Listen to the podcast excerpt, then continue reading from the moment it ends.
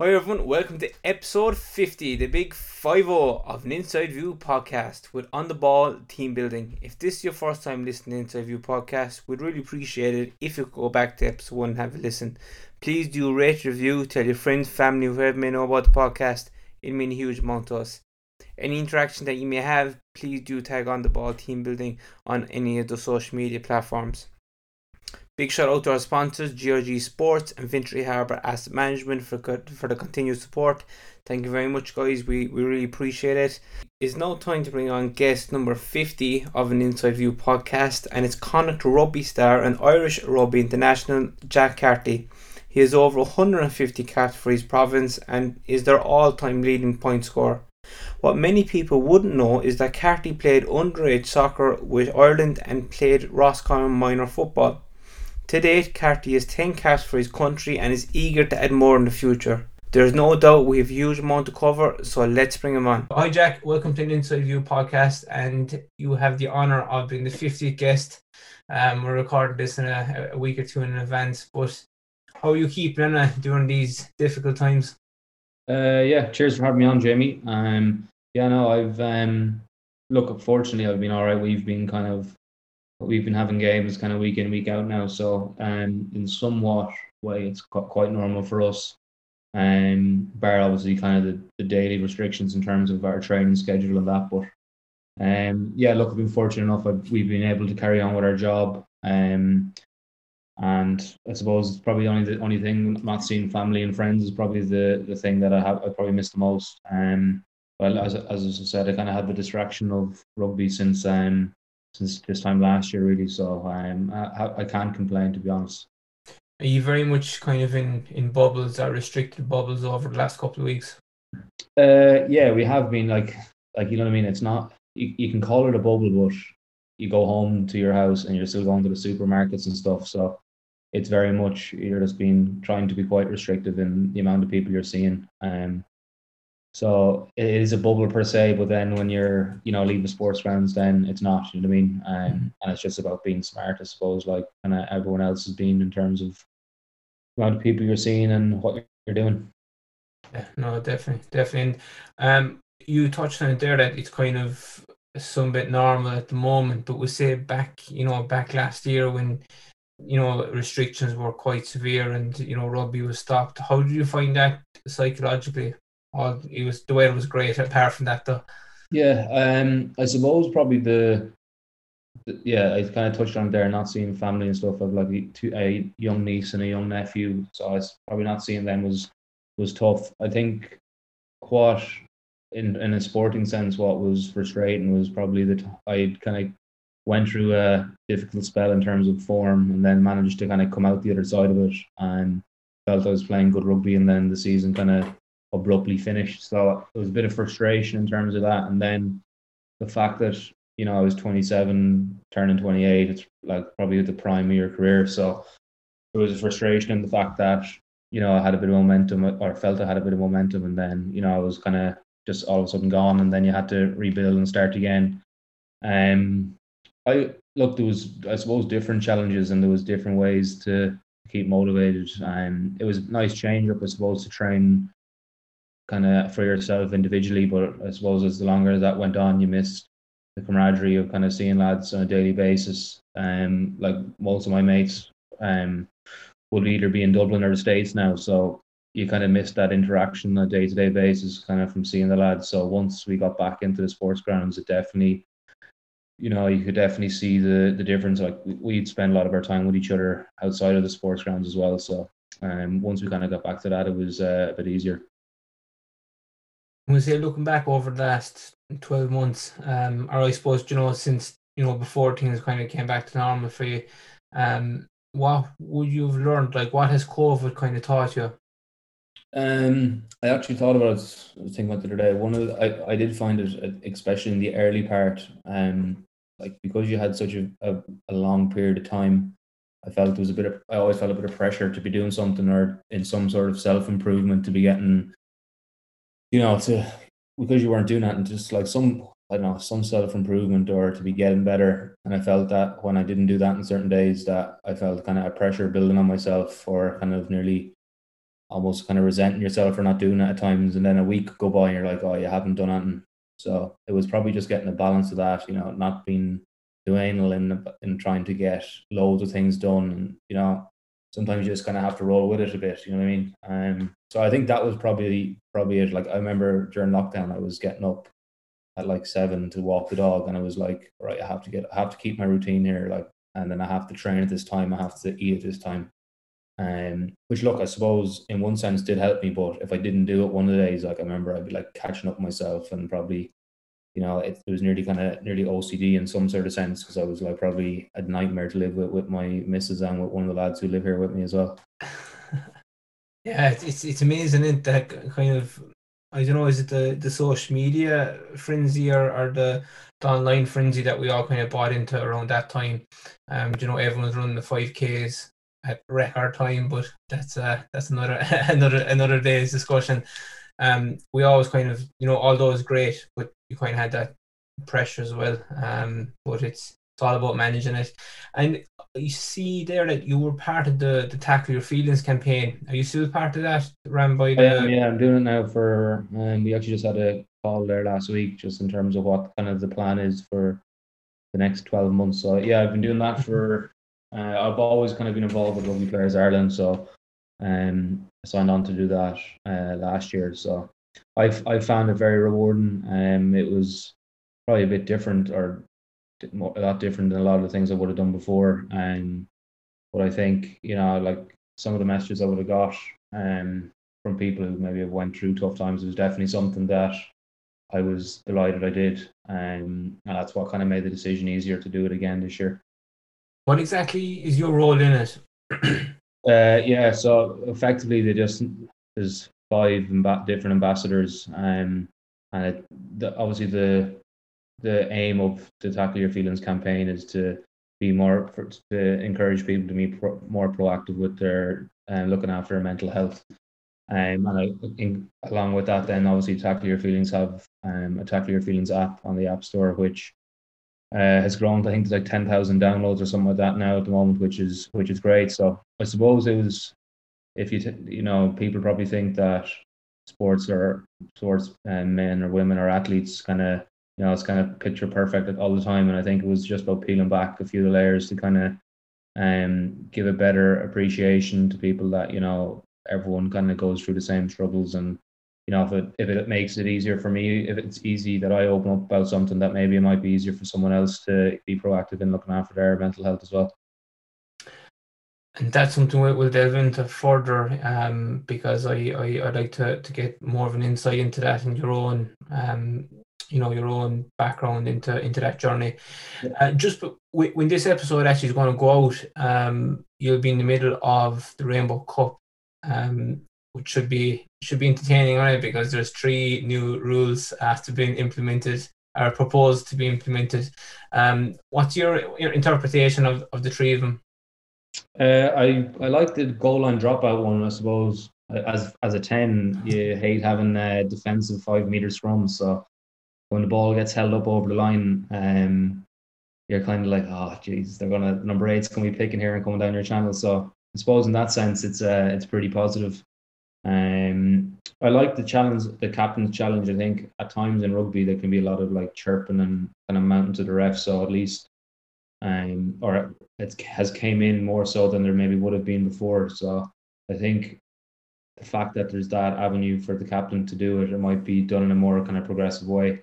And then the red card, I think the red card thing is good as well, because you know, you can see a lot of these kind of high tackles that are occurring, and it is correct to look after the safety of players, but a lot of them are unavoidable as well. So I think if some of them happen in the first 10 minutes in the game, is completely altered then for the remaining 70. So I think it's good in that facet that it's been brought in.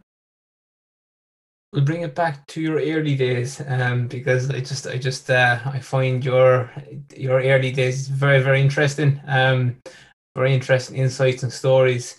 And so you were brought up in Kiltoom by Athlone, and your club would have been the famous St. Brigid's GAA. What was your youth like growing up?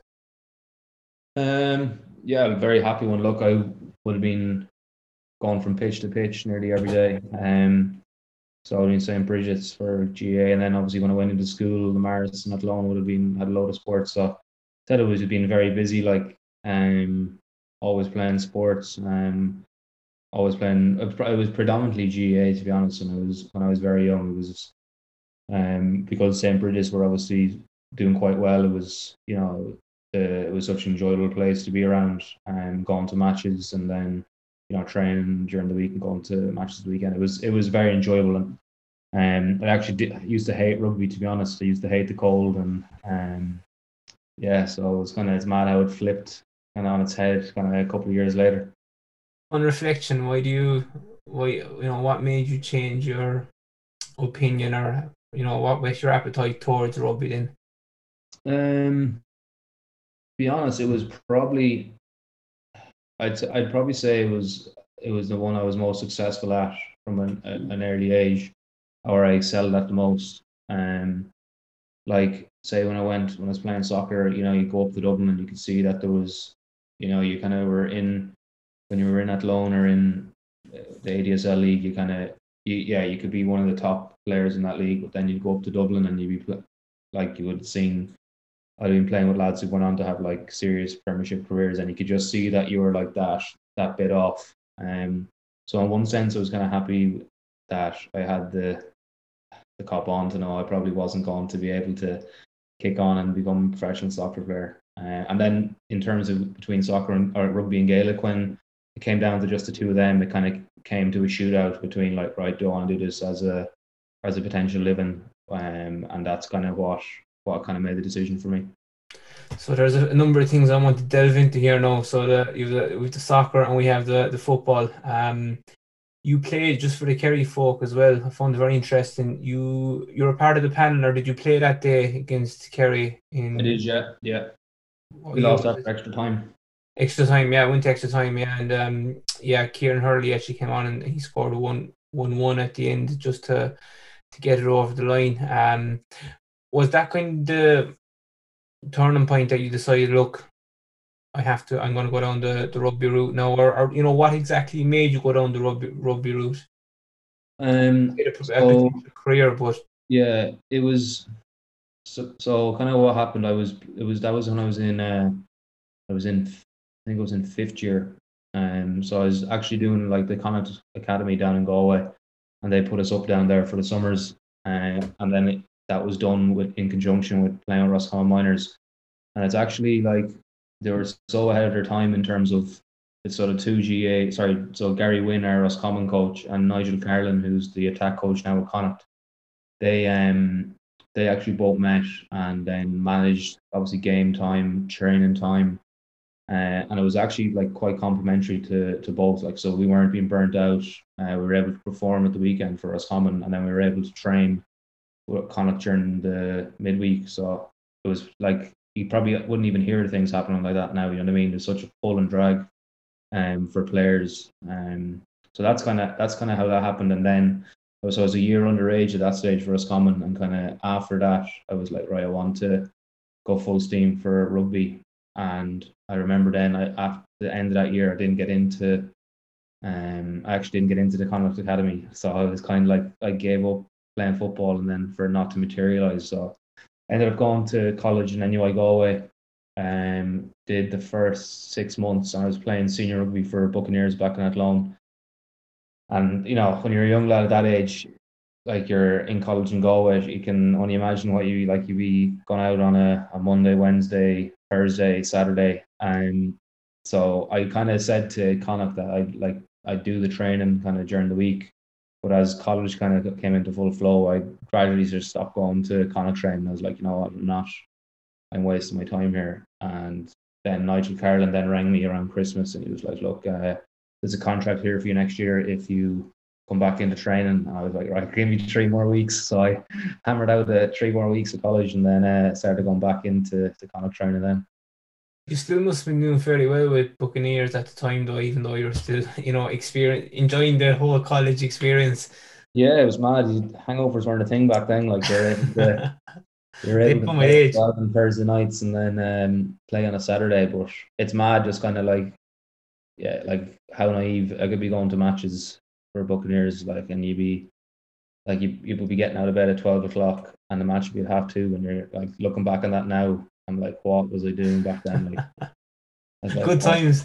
Yeah, it was good times, but like you it's mad kind of if you had the know all of what you know now, like I suppose you could have given yourselves 4 or 5 more years development. Like I know it's kind of getting a balance between both. If I'd have been a bit more, I suppose, knew what kind of the future had in store for me, I definitely would have been a lot more professional in my approach to it all. Well, I suppose what I'm trying to say is that, you know, you still must have been doing extremely well on a college lifestyle and a college diet, you know, to still, you know, to get that contract with Connacht. So it was testament, I suppose, to your natural ability at the time.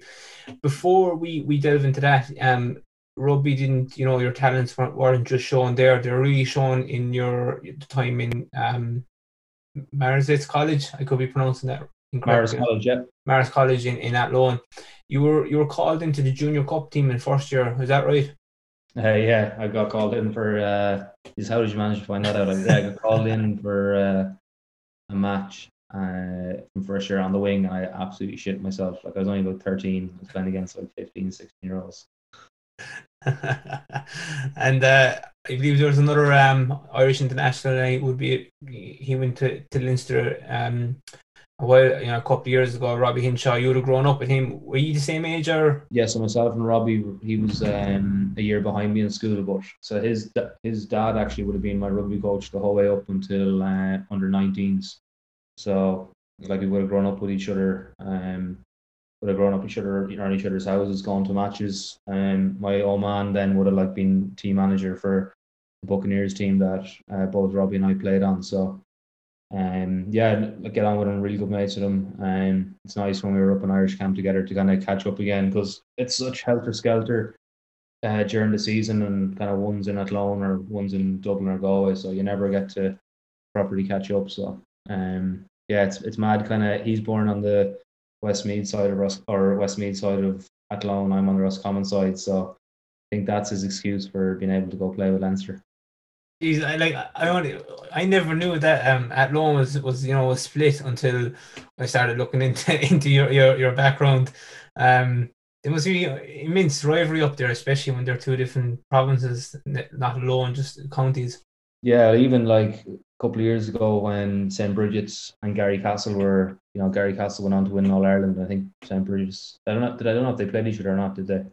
I think they might have. Yeah, they were on either side. Like I remember, Brigid's were in one semi-final, and Garrycastle were on the other side. Like the rivalry between, like, even GAA clubs is massive, and then you end up playing with each other when you go to school. Like, you know what I mean? We playing with lads from, But yeah, no, it's like as mad as Buccaneers then is, I think, on the Connacht side of, or on the Leinster side of, Athlone.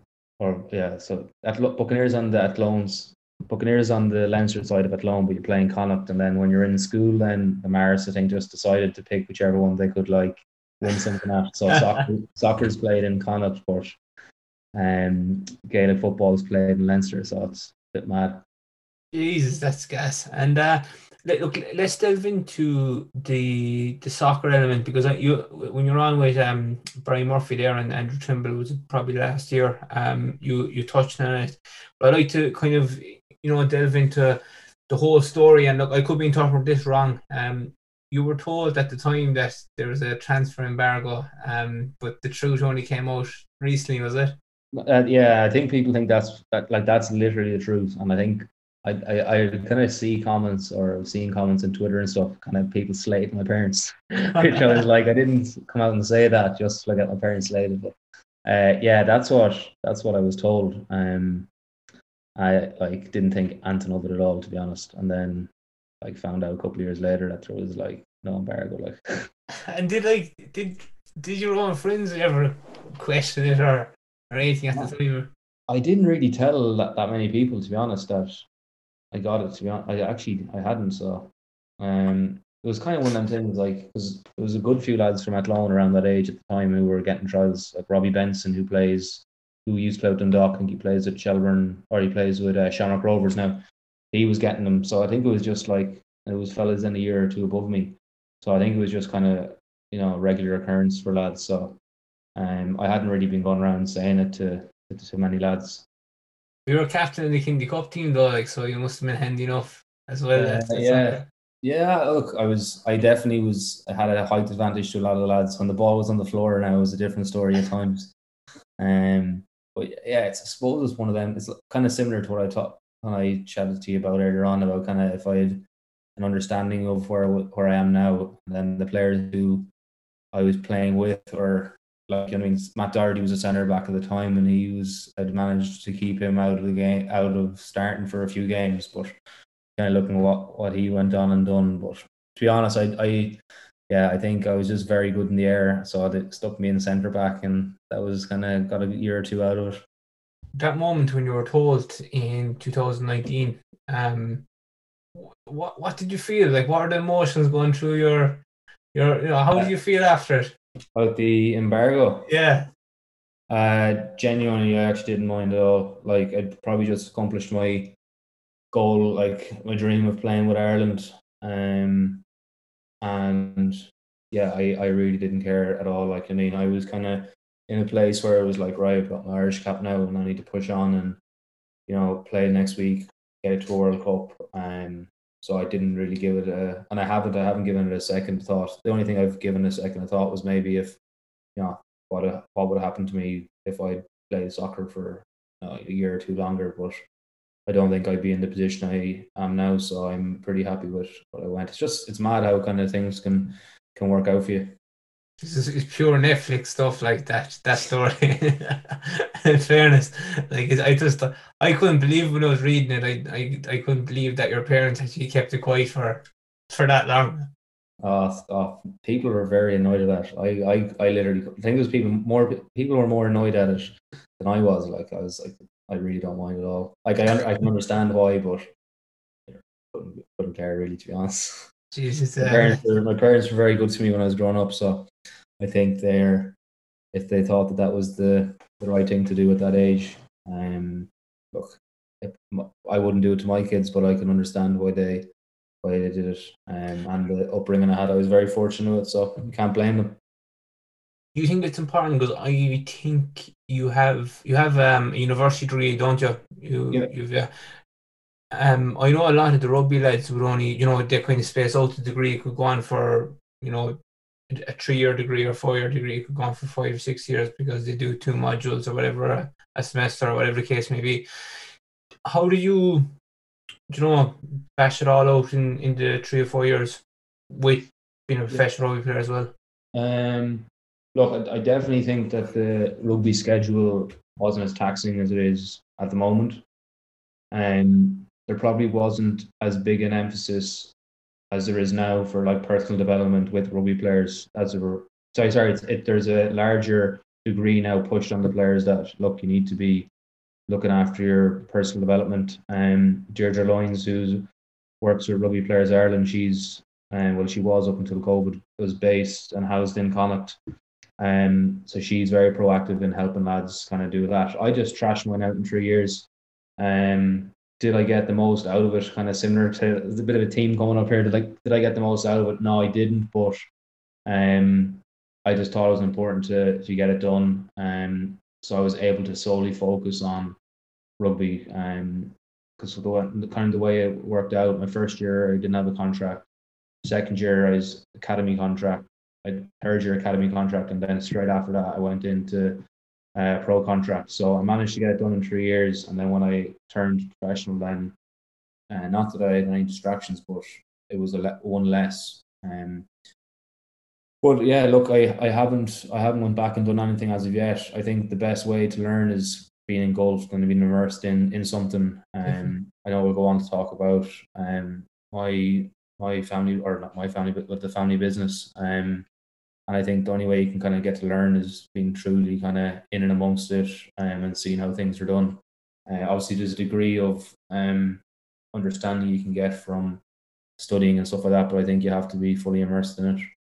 100. I could not agree with you more, because you know, I went through the college and I did a master's, and the practicality and the reality of stuff are, you know, they're completely different, like, you know, in business. And it's really about, like, at the end of the day, and it's probably one of the things, like, I've got from rugby, it comes down to, like, your people skills and your ability to, you know, understand what makes other people tick, and yeah, just like to understand or to recognize if someone isn't having a good day. And I think that's one of the things that definitely the Tackle Your Feelings thing has opened up to me, is like the understanding of how people tick differently, and like understanding the cues if someone isn't, like, you know, having a good day, and not just asking them, oh, how are you getting on, like actually really taking the conversation past, like, how are you, what's the crack, like really asking them the nitty gritty questions, or just even just like listening to people. I think that's definitely something I've taken from that, and it's definitely massively beneficial for me. Us, as you know, as males, and you know, in society, our age group, because we're more or less the same age, you know, we're always kind of brought up, like, you know, obviously to show your feelings, but then you can see the older generation is keeping, you know, we're keeping the feelings back, and we were looking at that. Hopefully generations to come will be more open with their feelings, and you know, we'll be able to talk about it. And because you can see it now, Jack, like you see the social media is, you know, while there's great benefits, the negatives are quite scary as well. No, fact, yeah, like you can just see it the last, like, yeah, some of the stuff, like it's like even the way the outrage and the Super League and stuff, and I know your man Ed Woodward, like I'm a United fan, I wouldn't be his biggest fan, but even some of the stuff that kind of happened to him and his family, like down last couple of months, like people outside his house, like, you know, people make a joke, but I think it's kind of could be quite scary at times, to be fair. Yeah, no, definitely. And look, we'll bring it back to just you kind of touching it, but I'd like to get your insight. When St. Brigid's played Crossmaglen in 2011, I think that was actually a cracker of a game. I think Crossmaglen just got over the line in the end, but then in 2013, he beat Ballymun Kickham's in the All Ireland final. I think you were probably in and around the Connacht set up then. You probably had your senior contract around then. How are you feeling? Because you know, lads, you grew up with probably on that team. It's actually a very funny story. So, I'd made to Shane Layden, who played for Roscommon for me, and Conor Finn. They were a year below me in school. They were playing in the Senior Cup final for Roscrea, and that's on the exact same day, the 17th of March, as the club All Ireland final. So I was in college in Galway and didn't have a car. And Nigel Carlin again, he was going up to watch this match. To like watch the lads play, and because they were going getting contracts the following year. So I asked him, like, could I pop in the car for a lift with him? So got the lift up to Dublin, and then when we parked outside somewhere. I can't remember where we went. We got a train in anyways, and he was going. I had to tell him, I was like, oh look, I'm not going to the Roscrea match. I'm going to St. Brigid's. So you can imagine how that went down. So yeah, I remember going to that then. Roscrea ended up losing. Brigid's won. I like remember then after, like, I remember being in the stadium when like Frankie Dolan was kicking. I was like, oh god, I'd love to be down there, and like probably wouldn't have been involved, being on the bench or something, but like it was mad to see the amount of people, like sure the whole parish was up there, like in Croke Park on the day. But yeah, geez, I was only talking about that there recently with Nigel. Funny enough, he couldn't believe that I was like going to Croke Park, and then he was going to the RDS. He still had faith in you to bring you into the Connacht setup. Ah, he did, yeah. He's to be fair to him, I probably wouldn't be in the position I am if it wasn't for Nigel Carlin. To be fair, I owe him a lot in my career. Looking back in your career now, do you think it's important to have? I wouldn't say role models, but yeah, I suppose role models in a way, but people to, you know, to take you under their wing. Yeah, I think to navigate you definitely through the highs and lows, and definitely when you're up too high, my old man always has a saying is like, when things are going well, keep your head in the muck. And yeah, I think like I never really understood it until kind of, you know, when things were going well, you probably kind of can get carried away with yourself a bit, and then conversely, the same can happen then when, you know, performances aren't going well and you can get yourself in nearly a momentum of playing poorly. And it's an understanding of, like, right, how do you take yourself out of that situation? Kind of how do you have the presence of mind to navigate through it? And firstly, to get yourself back to thinking in the moment, because usually when you're kind of in them positions where you're not playing well, all you're thinking about is the game last week, and you're like, oh, I made this mistake. And then come Friday night or Thursday, you have a match the next day, and all your mental energy has been wasted on a performance that happened 7 weeks or 7 days ago that no one really cares about. So yeah, I definitely think that was one of the things that I definitely found from my earlier part of the career. And I think, look, players have to have it. You have to have a period in your career where things don't go smoothly. Like, probably the only player that I can think of that hasn't had a tough period is probably Brian O'Driscoll. But then before he actually ended up finishing up, he got dropped for the Lions. So I don't know. I personally think, anyways, to a degree, that the ups and downs are definitely what make you, and obviously they're shit when you're going through them, but like when you come out the other side, you're so much a more rounded player and person, and you're definitely more resilient in terms of, like, if it was to happen to you again in terms of form, you definitely know how to navigate through it.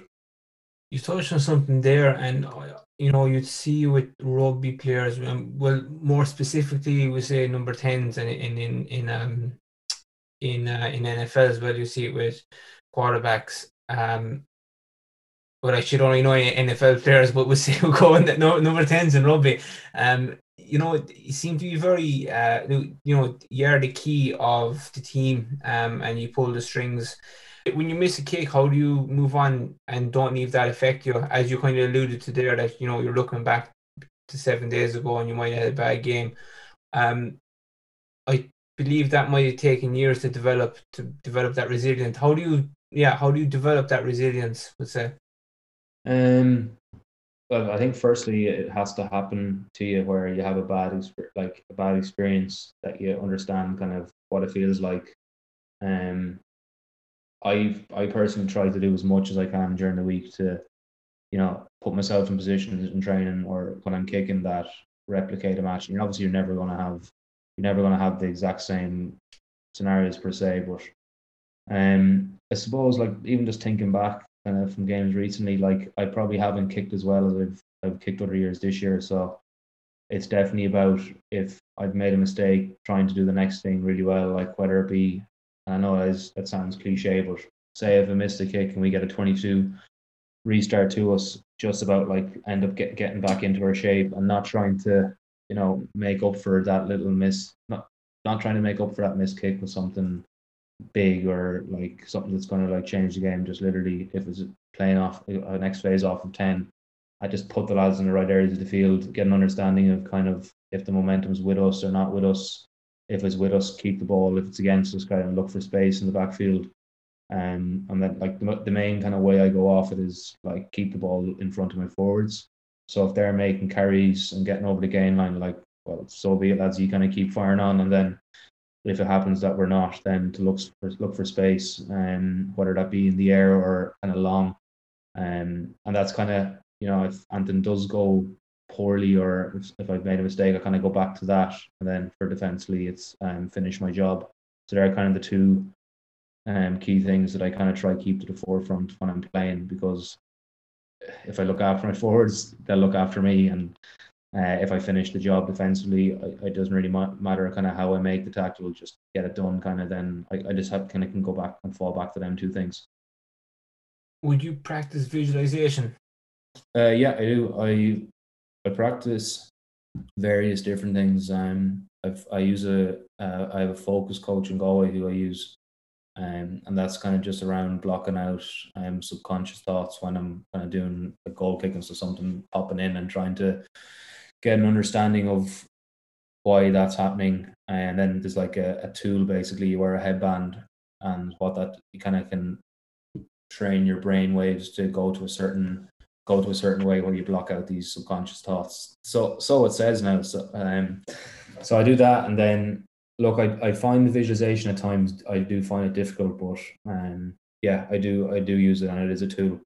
the thing that I've kind of started doing is kind of constraint-based training. So instead of just like leaving like 10 kicks out or going for 10 kicks, I might like do like jog to the next kick or kind of jog out and back, get my heart rate up, or I might do something where I like to spin around in a circle and put myself off balance. And then it's just about kind of recentering myself before I go about taking that next kick. And was that something that you know, what factors or what elements of that did you always do?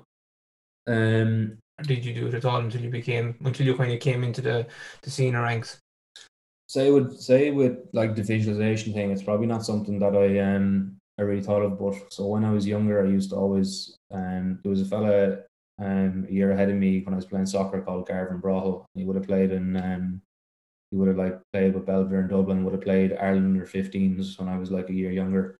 Like I remember when he was doing that, and like he was like a way better, more extreme, like an extremely talented soccer player, more so than I ever could have thought of being. But I always like remember visualizing going to like sleep, like, oh, I want to like do what he's doing this time next year. Like I want to be doing what he's doing. And like I'm not a religious person at all, but I'd be like, please God, let me be like playing doing what he's doing next year. So I think I was always fortunate that I had, like, I know when people asked you for a role model, it was more so I visualized people who are in the position I want to be in, and then I'd like want to like try to work towards getting to where they are, if you get me. And that's kind of the way, that's probably my earliest memory of doing any sort of visualization, bar the kind of thinking you're Roy Keane in your back garden. I think every young lad has done that. You might now have been thinking of a Kerry footballer or something like that, but I was thinking of being Roy Keane, like slide tackle my brothers trying to break their legs. Oh Jesus, Man City job, like actually, yeah. Man, whatever his name was. Yeah. What way? So, do you think in what way do you think your upbringing or your background shaped you into the person you are today? Yeah, like I wouldn't have that much of an insight into the ins and outs, but I think it's like, obviously, the way you're brought up when you're younger ultimately leads the person that you're like. I think it's vital, to be honest. Like I suppose I was very fortunate in terms of, and sheltered, I suppose, in some sense when I was younger. But I had two older sisters and two younger brothers, so I had to learn how to share in one sense. Playing like football with 15 other people, you learn kind of the various different tools that you need to like work in a team. Yeah, I think ultimately you can obviously shape yourself and kind of smooth yourself out when you get to that age of like 19, 20, but I think the early building blocks are definitely done when you're in them earlier years. Is there any point in time, say in your early years, that looking back now really kind of was a sliding door moment, or you know, really stands out in your memory? Not particularly. I remember when I was playing sports, I used to have a thought that because I was a number 10, I had to, you know, people kind of look at various, I'm not going to name players, but they look at players who play number 10 and they seem to think that the only way we're communicating with players is like through aggression and through, you know, shouting.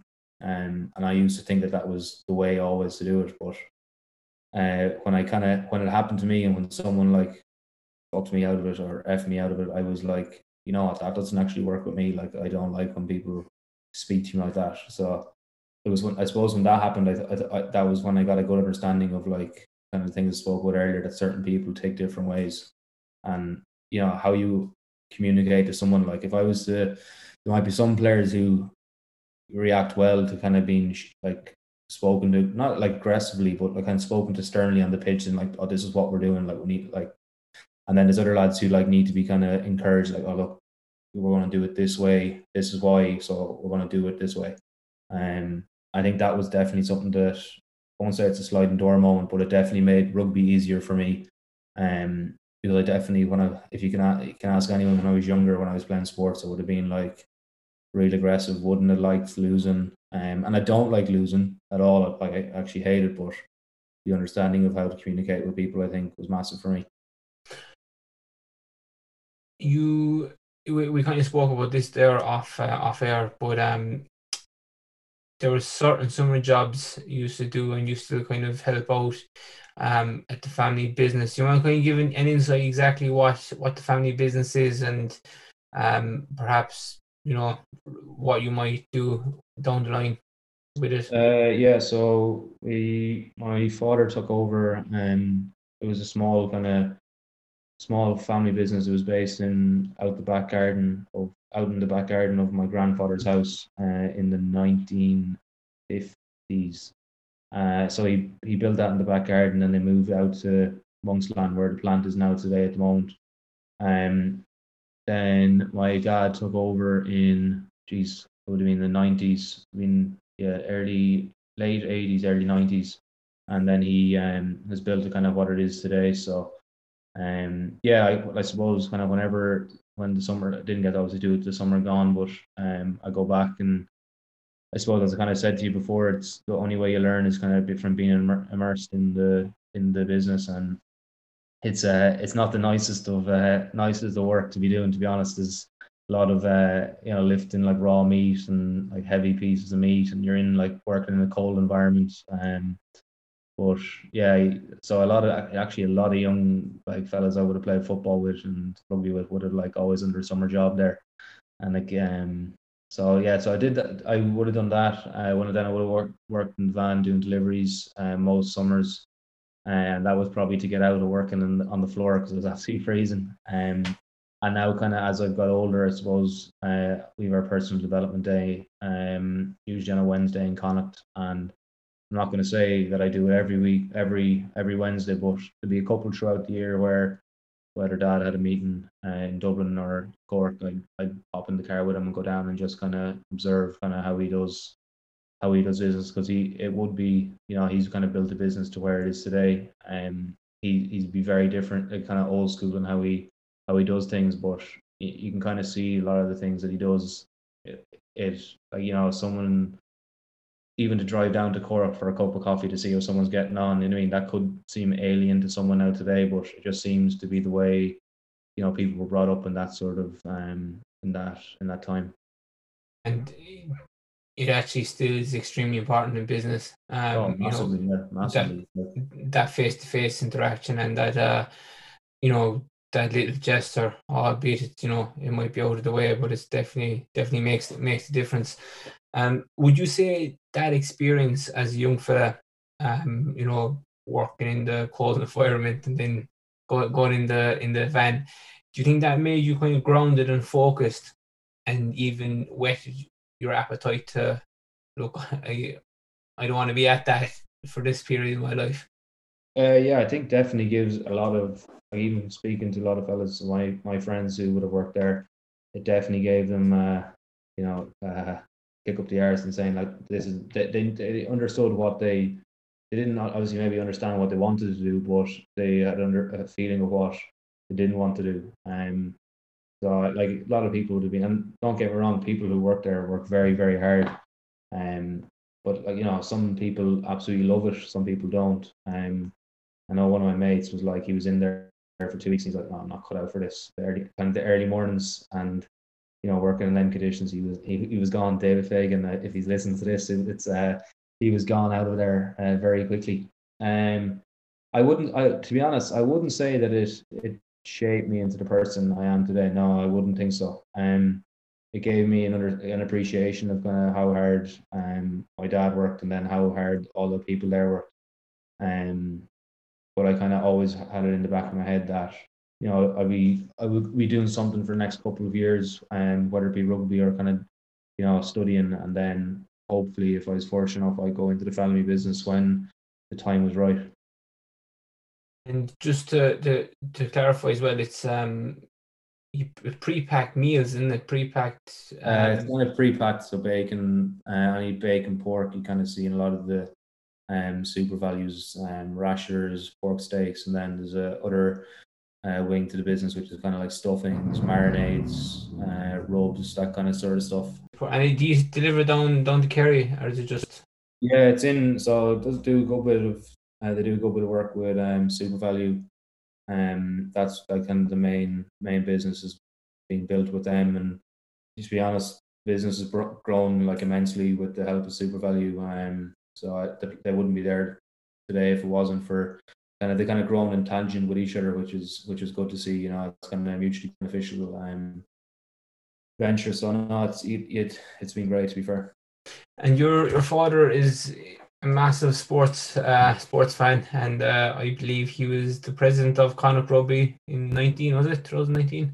He was, yeah. The year of COVID, he was there, so kind of got prematurely cut short. So he got the trip to South Africa, which he was delighted with. So he was it was kind of the year was that year. So he kind of would have missed. Was it the year I came back from World Cup, or was it the year after? It was the year after. So he would have kind of got prematurely cut with COVID. So he missed out on a few good trips, to be fair to him. And but when you went into Connacht there, you know, I was bouncing this off you because some of the papers are saying you made your debut in 2012-13.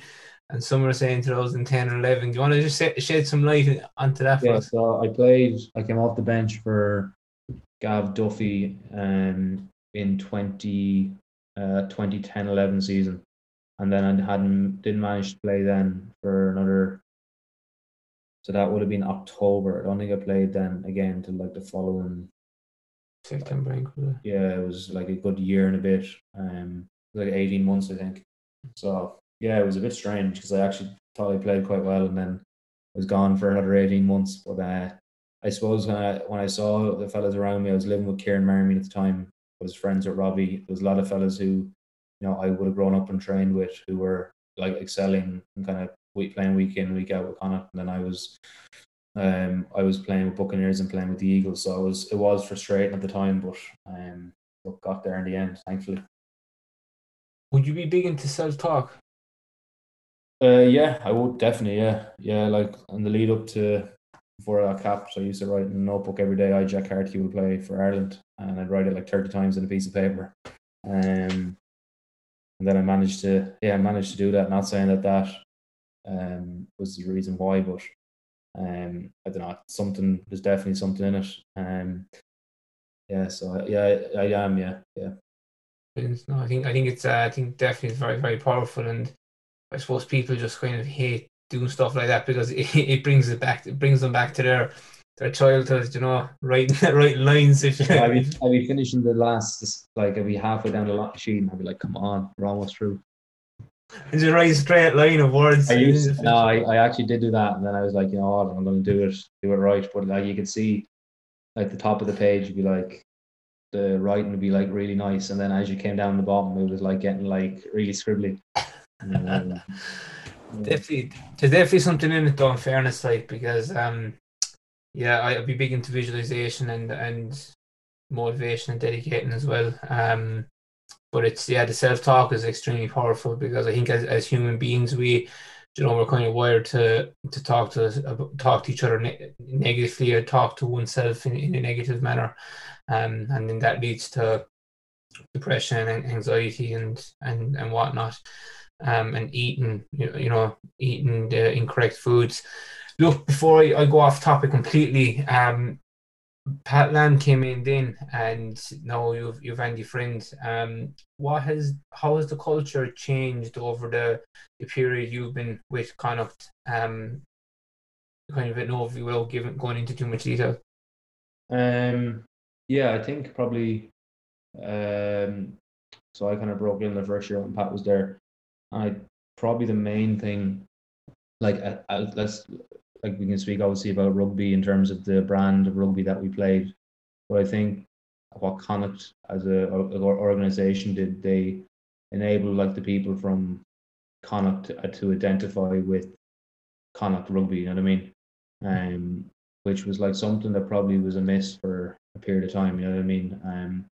I think Pat was massive with that. He, like, you know, he was very proactive in us going out to the community and us training in different places around the province, which, you know, if you think about it, like, it only makes sense. You've young kids then who, you know, come out to would watch you train, who would then inevitably go back to their club training, thinking of wanting to become a Connacht player, and then you have these grassroots players who kind of came the whole way through the system. So definitely that was something that kind of, you know, it was so organic in the way he kind of went about it. Then obviously the brand in which we played, like the weather you get down here, it was going to have to be something different in how we approach games.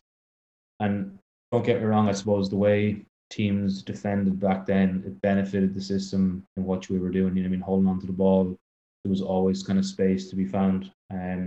I don't think that would necessarily work now with the way teams defend. It's just, it's defence are usually on top of the attack. So there was that element of it. And I think just the, you know, he, like, there was things that you probably wouldn't really think of at the time, but we had like a special handshake, which was like, when he used to do it, there used to be 5 movements to it, and he used to say like the 5 provinces of Connacht when you're doing it, so like Sligo, Leitrim, Mayo, or Galway, and like you didn't really understand. You're kind of like, oh, this is like, so the first thing you did to each other, like when you met someone, you'd be doing like 40 of these handshakes to every different individual. But like I suppose what it enabled everyone to do was like connect. First thing, like you'd see someone, like there'd be times where, and I've had coaches before, where like you might walk past them and, you know, it'd be kind of, you'd be like, oh, well, like you wouldn't even connect on a daily basis. And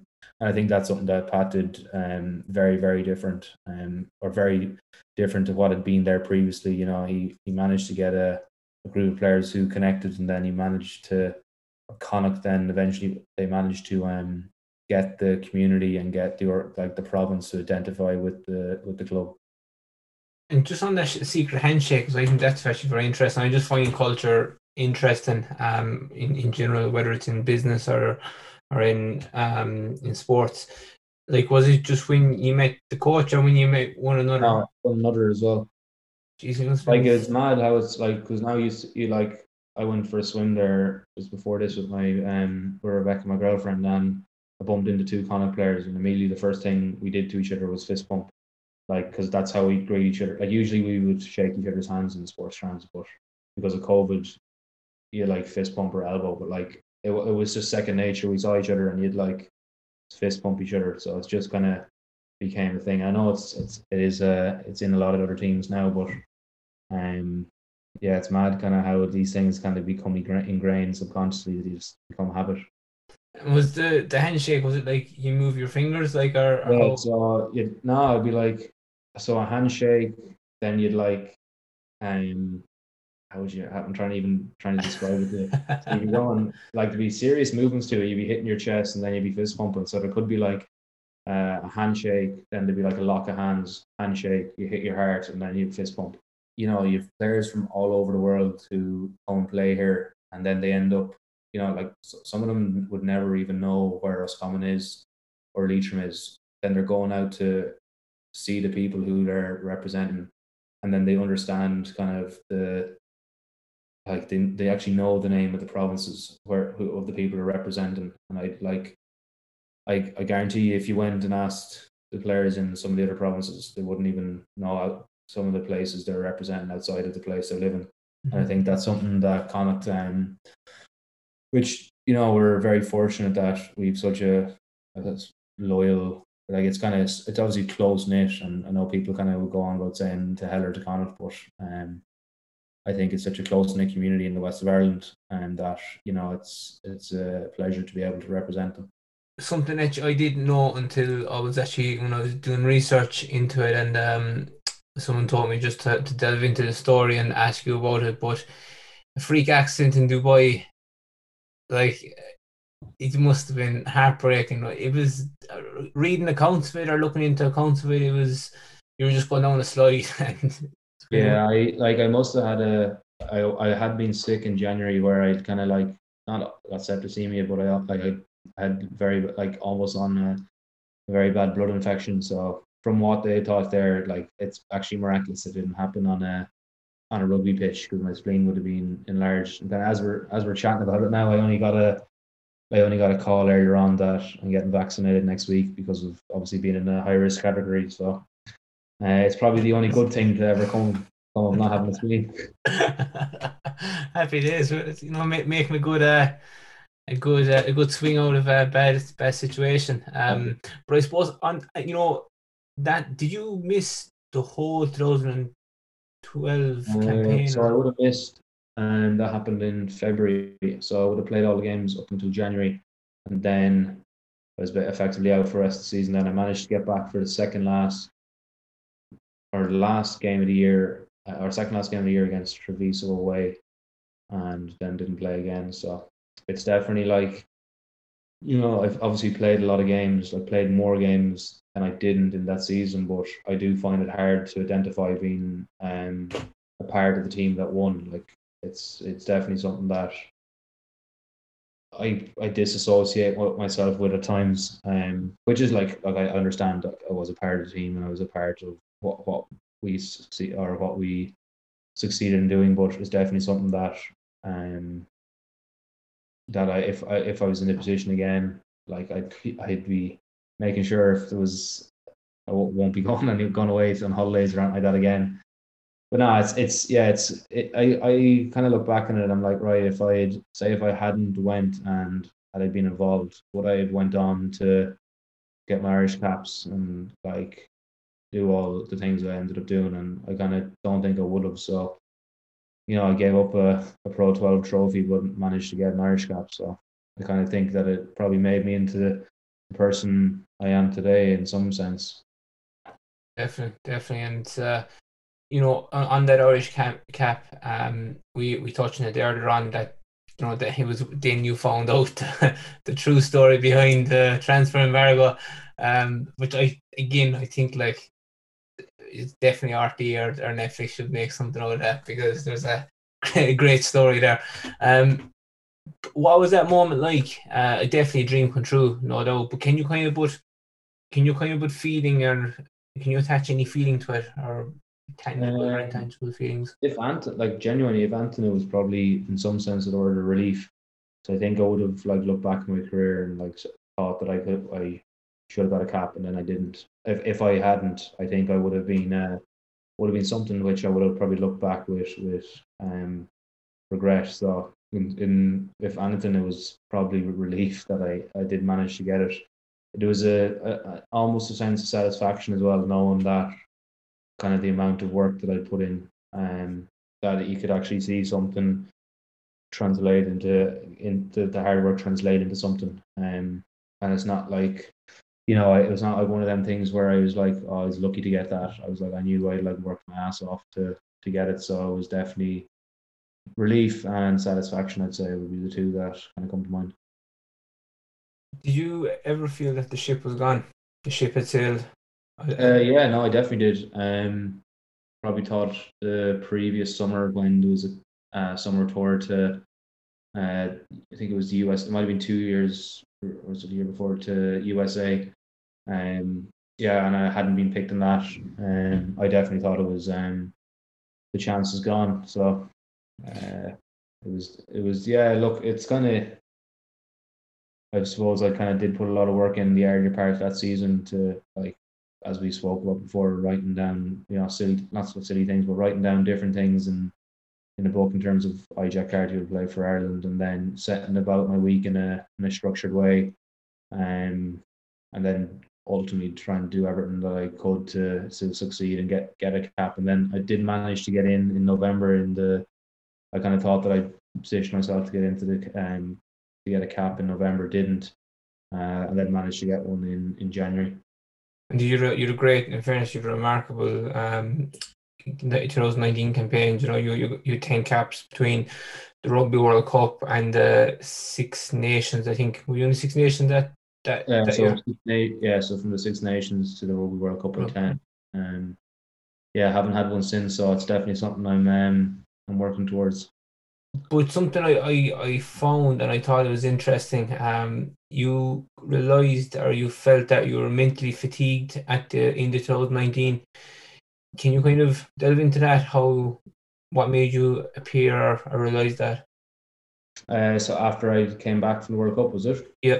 It was more that I kind of, when I came back, I was probably I thought I'd went well the previous year, and I was kind of right now I need to kick on, and that's let's push on and I'll try to become Ireland's first choice. And I probably didn't give I didn't give myself a break. I came back. I didn't, you know, I kind of got back straight into training when I came back, and I, like, it was evident to see that my performances weren't to the level of where they kind of were previously. Managed to get 2 weeks off at Christmas. I went away with my girlfriend, didn't think about rugby at all, really. Like Andy Friend, he was like, look, like, it was all the players who'd went to the World Cup got 2 weeks off. So he was like, look, I want to take you out of the training group, I want to take you out of the leadership group, and you just, like, get a complete detox from rugby. And went away, came back, and I was, like, so refreshed, and got back into playing really good rugby again. So yeah, it was probably, you know, it was the last thing I probably wanted to do at the time, but it was the only thing that probably would have got me back into playing well. Like, were you sleeping a huge amount, or were you constantly tired and not recovering? Like, what were the signs? It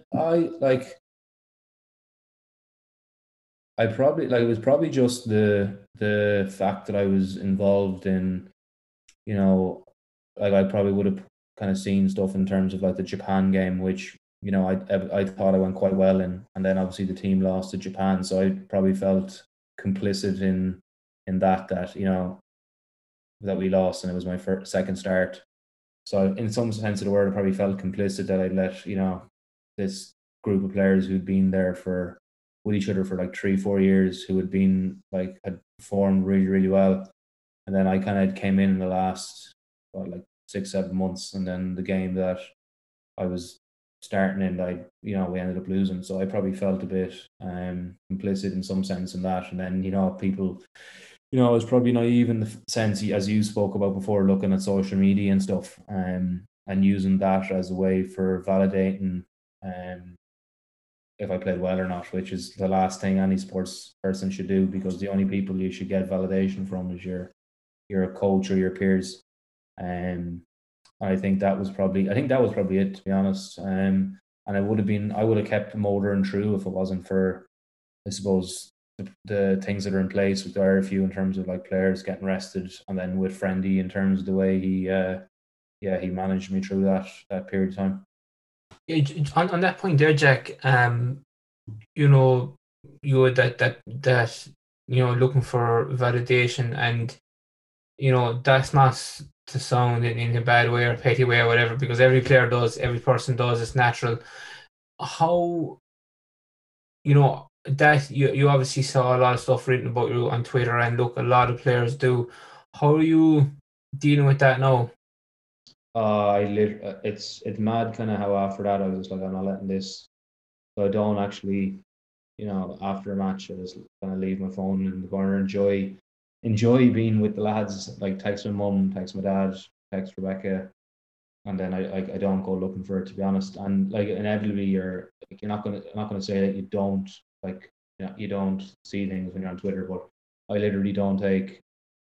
Say if something's good, I, like, literally, it's the same as if it was bad. Just detach any emotion from it, and then also you kind of have to have some sort of understanding that probably the people that are writing this, you know, firstly, they're probably not meaning what they're writing in the first place, and it's pretty easy to write stuff when you're kind of behind the screen as well. So I just think it's a no go, anyways, for me, to be honest, to be taking things like that. How would you say it? Like, to be like, you can kind of look at things, and, like, when people write stuff, you're like, right, is this true? And you're like, no. So then you're like, right, you just, like, swipe across.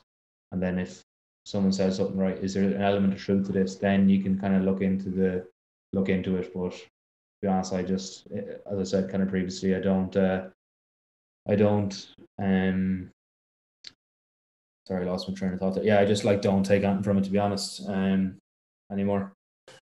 What do you think, you know, having gone through it, and I definitely every professional athlete does, you know, naturally, what do you think should be done or could be done to prevent these keyboard warriors? Well, not even athletes, I think in general, the way people kind of are, I think there has to be some sort of accountability from kind of social media platforms that, you know, you can't make these private accounts under, like, different names. You kind of have to have, like, some sort of validation process in terms of like being an actual person. And then I think probably for when you do speak to like kids or to that there has to be some sort of like education in schools probably in around it in terms of kind of social media and stuff like that, just kind of the way it can affect especially younger people. Then for athletes, probably something similar, just a module in terms of how to deal with stuff online, and Rugby Players Ireland do stuff like that, which are very good. Would you be? It's funny because you talk to some athletes, and some would be totally for it, and others would totally shy away from it. Would you be an early morning person, or what way would you operate?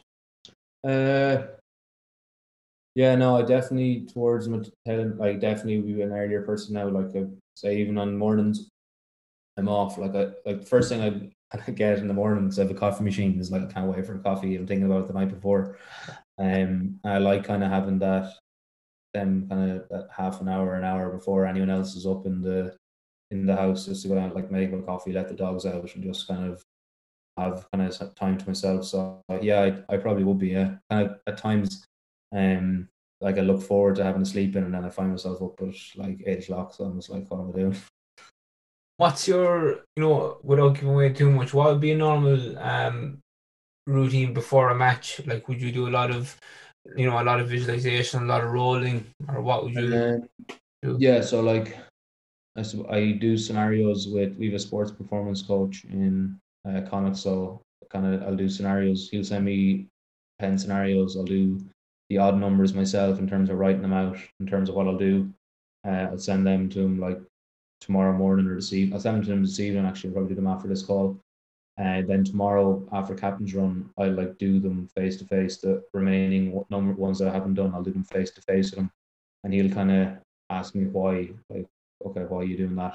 I'll explain it.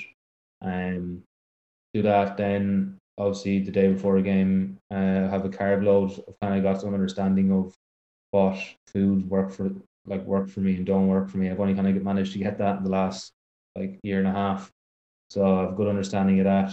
And then depending on if it's a late kickoff the next day, I like kind of hate having the full day. So if it was like the game this weekend, as we're recording now, we're playing Ulster on Friday, so an 8 p.m. kickoff, I'll probably try to stay up that bit later so I can kind of have a bit of a lie in the morning. So the day again, then I'll have breakfast. I'll do some stretching, foam rolling. I'll do then my focus work that I do with the headband. I'll listen to a focus module on headspace, and then I'll kind of just write out a few of the things that I kind of want to get from the game. And yeah, then I'll have the pre-match chat I'll have with Jack Birtwistle, our performance coach again, and then that's really it. Yeah. There's loads of kind of different things in it, but they'd be the things that are there week in, week out. I was going to ask you, do you think there is, having performance for coaches in professional setups, do you think there is a role for them and it is important? Oh, like massively. You train your body in the gym and on the pitch, and then you do your skills. So like we kind of break it down into body, craft and mind. So you spend so much time in the gym, then you spend so much time doing crafts of like goal kicking, passing, and then mind, there was absolutely nothing else. There's like nothing there for years. And then a lot of lads were left to their own devices. But now, Connacht, to be fair, I think they're the only province in Ireland that has an in-house one. They've got one in, and that's kind of, if you combine three of them things, that's definitely something that can give you a cutting edge. You've done a lot of practice with, say, in your youth on the pitch, goal kicking and all that. Or were you one of those kids that would have been just constantly flat out playing different sports and just went through the motions and such? Yeah, no, I was like flat. I didn't have time to do anything when I was young, so I would have been going from one thing to the next. So. Wasn't until I got older that I'd started like doing goal kicking and different things like that. Like playing, like as I said before, playing in the backyard with my brothers was probably the most kind of practice I would have done in terms of whether it be taking like free kicks or in Gaelic or conversions. Rugby, I think they would probably be I wouldn't have had time to, unfortunately. What advice would you give to up and coming players who would like to go down the route of being a number 10? I would say, firstly, not to put yourself in one basket too early in terms of one sport. I definitely think like lots of different sports complement each other. So that would be probably the first thing I would do. Secondly, I think probably just an understanding of, like, I thought the communication thing was a big one for me. Like, as a number 10, I thought that was massive. It's probably something that gradually, like, young kids will probably get as they get older when they're playing rugby. Definitely when you're younger, the enjoyment thing is, like, as being a professional athlete, you probably, in some sense, you lose the enjoyment element of it sometimes because everything's geared towards performance. So probably the three them things: enjoyment, and then definitely the thing complementing different sports complementing each other, I think, is massive, because I've found I kick the ball so unorthodox in comparison to fellas who've played rugby their whole careers. I kind of kick it, I like to think I kick it like a bit like Kieran MacDonald, Mayo. So with the highlights and the long hair, back in the day. Socks up, like. So I was going to ask, what transferable skills would you have seen between Gaelic football and and rugby, and obviously communication be probably the biggest one. I think the one after that, especially for number 10 or 15, is the bit, like, it's obviously in GA you're constantly scanning in front of you, kind of trying to pick a pass. And I found, instead of now, as most rugby players do, in terms of they kind of scan to left or right of them in terms of where the space is, I automatically am looking backfield to see where space is first. So I always have a sense of kind of where space is. So I think that's definitely the big one for me. I think GA fitness as well. I'm not the quickest at all, but I'd like to think that I'd be able to just run and at the one pace all day. Now, I know if I went back and played a GA match, I'd absolutely be skinned alive. So it's, I think another one as well is kind of outside of kind of the mind and outside of skills, is definitely build a robustness for players, because your body is used to kind of being in a stress state of, I don't know, obviously the demands of GA football in terms of running is definitely a lot more than it is. I think it's even nearly double of what it is with rugby at times. So I think it definitely creates a robustness, and it's certainly something that I've seen with lads who play GA from a young age, and played multifaceted work. But GA definitely, that they definitely have a more robustness and aren't susceptible to injuries as much.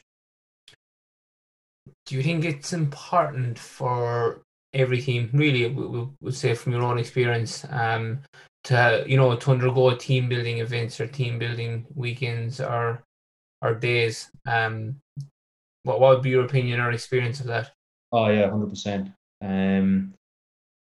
We did one in the build up to the World Cup, and it was you had to build boats, you'd build your own boats, and you had to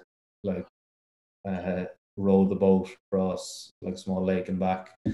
We've done that, and in Connacht we've done a lot of them in around kind of team building stuff, in around culture, in terms of kind of what sort of team we want to be, what in terms of voting for your leadership group, and we do that's a full day, from 9 to 5, and they rent out a room in the Salthill Hotel.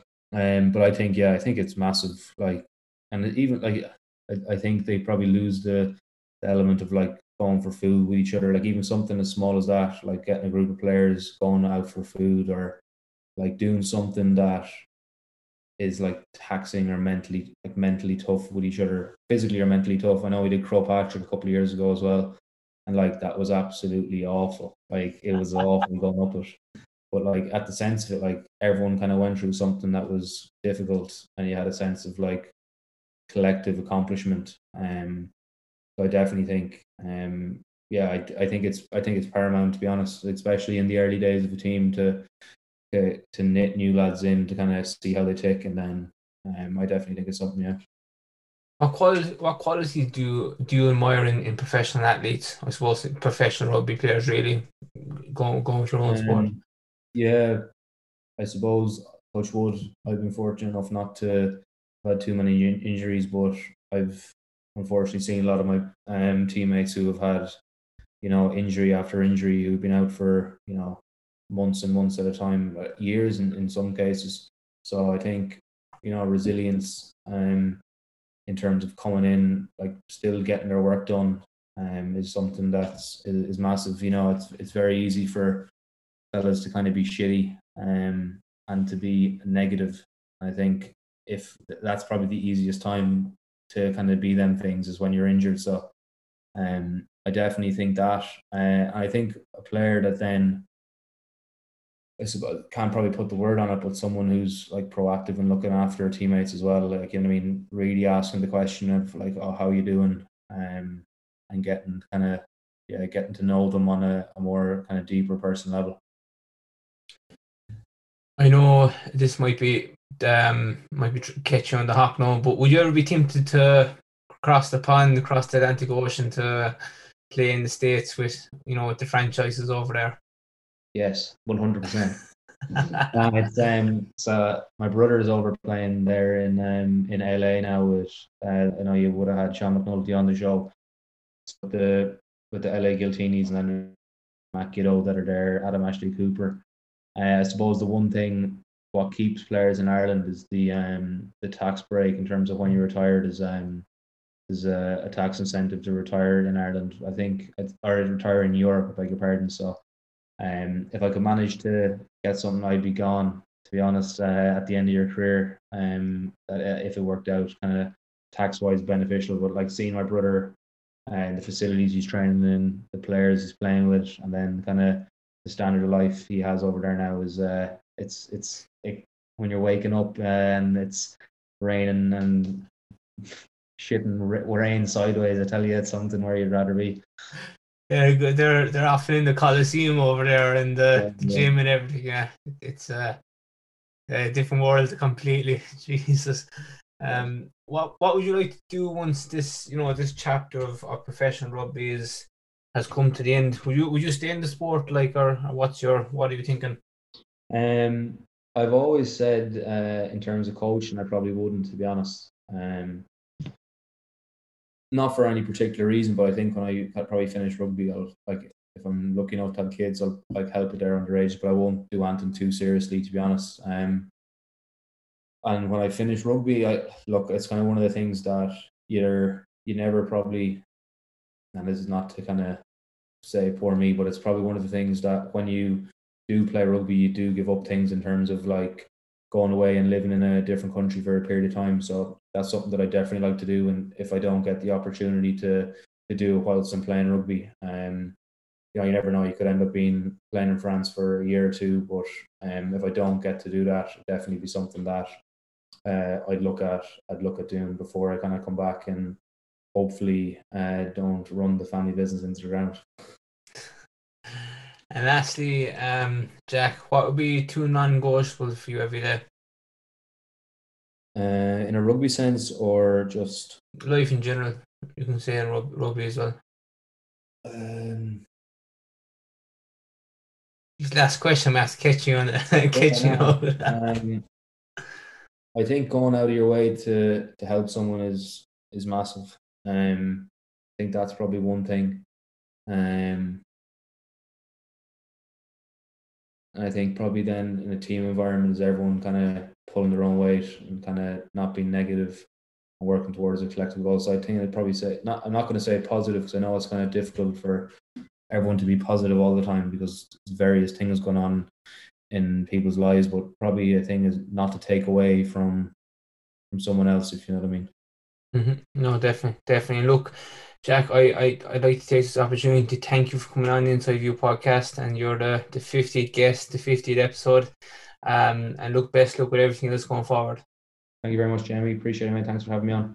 I hope you all enjoyed the interview with Jack. I think it's very honest, open, insightful. We get a great insight into Jack's own mindset and the psychology of a modern day number 10. That is all from us on this week's podcast, but before we close the podcast, I'd like to take this opportunity to thank each and everyone who has listened to the podcast, who has downloaded the podcast, who has interacted on social media about the podcast. We are extremely grateful You know, without it, it wouldn't be possible, you know, getting more people on board, more people subscribing, more people downloading. You know, that's what it all, you know, that's what it's all about, and it means a huge amount to us. Also, would like to take this opportunity to thank all the previous guests who took time out of their busy schedules to come on an Inside View podcast. I personally am extremely grateful, and I will never forget, you know, how you took time out of your schedules to, you know, to have a chat with me for an hour and a half. And, you know, we are looking forward to catching up with you when, you know, when the restrictions allow to in the next couple of weeks. And again, from me, Jamie, the host of an Inside View podcast and founder of On The Ball Team Building, I'd like to thank each and every one of you. If you're listening to this now, thank you all for taking time out to come on the Inside View podcast. That is all from us on this week's podcast. Please do get in contact with the show if you'd like to be part of the show in any way possible. Please do follow us on social media.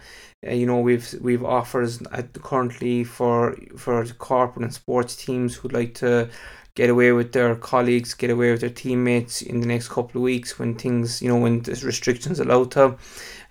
Feel free to contact us on Instagram @_ontheballteambuilding, over on Facebook On The Ball Team Building, over on LinkedIn it's On The Ball Team Building, over on Twitter @WeAreOnTheBall2, it's at the digit 2, and we're also on TikTok On The Ball Team Building.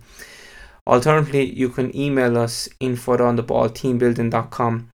Feel free to contact us. We can tailor a package to suit your needs, and we can guarantee that you'll have great time on the Dingle Peninsula and in Kerry. If you come down, it'll form stronger on and off field relationships.